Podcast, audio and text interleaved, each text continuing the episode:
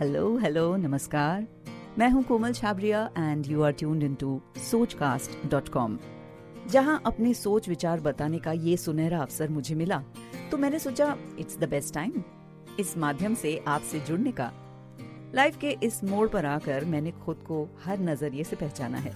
सबसे पहले तो एक इंसान, एक औरत की तरह, फिर एक बेटी, बहन, बीवी, दोस्त, बहू बनकर।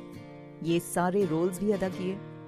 मगर सच कहूँ तो यू you नो know, मैं सबसे ज़्यादा अपने आप को एक माँ की तरह आइडेंटिफाई करती हूँ। वो शायद इसलिए भी क्योंकि बचपन से मैंने अपनी मम्मी को ही अपना आइडल माना है। और सच तो यही है ना कि हर इंसान सबसे पहले अपनी माँ को ही जानता है पहचानता है। और सबसे पहला शब्द भी तो माँ ही सीखता है ज़्यादा करके। सो so, इसी सोच के बारे में मैं अपने अनुभव आपको सुनाऊँगी इस शो पर।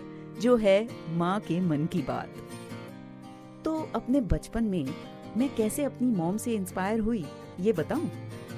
वेल well, मेरी मम्मी को गाने का बड़ा शौक था और वो घर के सारे काम करते वक्त है ना रेडियो सुना करती थी। चाहे वो खाना पका रही हूँ कपड़े इस्त्री कर रही हूँ साफ़ सफ़ाई कर रही हूँ रेडियो बैकग्राउंड में चलता ही रहता था। एंड तब हम विविध भारती सुनते थे। This was I think in late seventies early eighties अब छोटे से घर में मैं भी अपना होमवर्क वगैरह करते करते उन सिक्सटीज और सेवेंटीज के फिल्मी गानों को सुनती ही रहती थी। मज़े की बात तो ये है कि आज तक मुझे उस जमाने के सारे गानों के लिरिक्स याद है। कैन यू बिलीव इट अगर अंतरा नहीं तो समझिए, मुखड़े तो पक्का ही याद है मुझे। और बस रेडियो से, फ़िल्मों से, संगीत से, कला से मेरी पहचान कराई मेरी मम्मी ने। और आज मैं अगर यहाँ आपके साथ हूँ ना तो इसमें भी उनका ही आशीर्वाद है। हाँ क्योंकि ये उनका ही इन्फ्लुएंस था मेरे बचपन में कि मैं बड़ी होकर एक रेडियो जॉकी बन गई और आज यहाँ पर उसी सफ़र के दौरान आई हूँ। सो so, मॉम के साथ साथ मुझे भी गाने का शौक था और अपने टीनेज में कुछ समय के लिए मैंने क्लासिकल सिंगिंग भी सीखा था क्योंकि मेरी मम्मी का एकमात्र सपना यही था कि वो एक सिंगर बन सके। लता जी आशा जी की तरह गाने गाएँ। मगर उस जमाने में लड़कियों का फ़िल्म इंडस्ट्री के साथ किसी भी किस्म का लेना देना कितना बुरा माना जाता था इट वॉज़ अ टैबू हालाँकि मुझे इतनी कोई रोक टोक नहीं थी बट ऑफ़ कोर्स कुछ लोगों की सोच आज भी ऐसी ही है इस इंडस्ट्री के बारे में। काम करने से बदनामी होती है वगैरह वगैरह। खैर अब इन बातों से तो मुझे कोई फ़र्क नहीं पड़ता क्योंकि हम अपनी सोच को तो चेंज कर सकते हैं दूसरों की नहीं। बाय द वे ये बात भी मुझे मेरी मॉम ने ही सिखाई। सो so, ये तो थी मेरी बचपन की कहानी। कट टू अब मैं खुद एक माँ हूँ और मेरे दो बेटे हैं राज और राहुल। अब इनके नाम ये कैसे रखे गए ये कहानी मैं किसी दिन आपको ज़रूर सुनाऊँगी। बट इन दोनों को काफ़ी हद तक मैंने वैसे ही पाला और बड़ा किया जैसे मैं बड़ी हुई। और आज जब उनको मैं देखती हूँ ना तो आई रियलाइज़ कि कैसे उन्हें आ, मेरे संस्कार विचारधारा my moral values cultural values जिसको पेरेंटिंग भी कहते हैं मैंने उन्हें दे दिए। हाँ कुछ बातें हैं जिनको एज एन इंडिविजुअल मेरे नेचर के या जीवन के अनुभवों के अनुसार भी उनको मुझसे मिले हैं। बट ये पक्की बात है that they are like me and of course like their dad too so जब पेरेंटिंग की बात चली है तो मुझे ऐसा लगता है कि पेरेंटिंग आमतौर पर अगर देखी जाए तो वो पीढ़ी दर पीढ़ी चली आती है है ना? अपने दोस्तों के साथ डिस्कशंस में या अपनी फैमिली में ही मैंने ज़्यादातर देखा है। जैसे मेरी मासी की बेटी या मेरी दूसरी कजिन्स आज जब हम अपने बच्चों की परवरिश की बातें करते हैं ना तो उनकी पेरेंटिंग स्टाइल बिल्कुल वैसी ही है, जैसे वो खुद पली बड़ी थी, अपने पेरेंट्स के द्वारा। Let me tell you about my dearest मासी। मीना मासी, बहुत मॉडर्न और स्टाइलिश मॉम थी।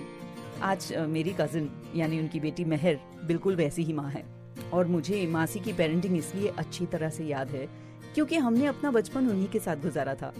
मेरी कजिन मेहर ने हाल ही में अपनी बेटी से रिलेटेड मुझे एक बात बताई कि अब वो एक टीनेजर है और थोड़ी रिबेलियस हो गई है, मेरी कोई बात नहीं मानती।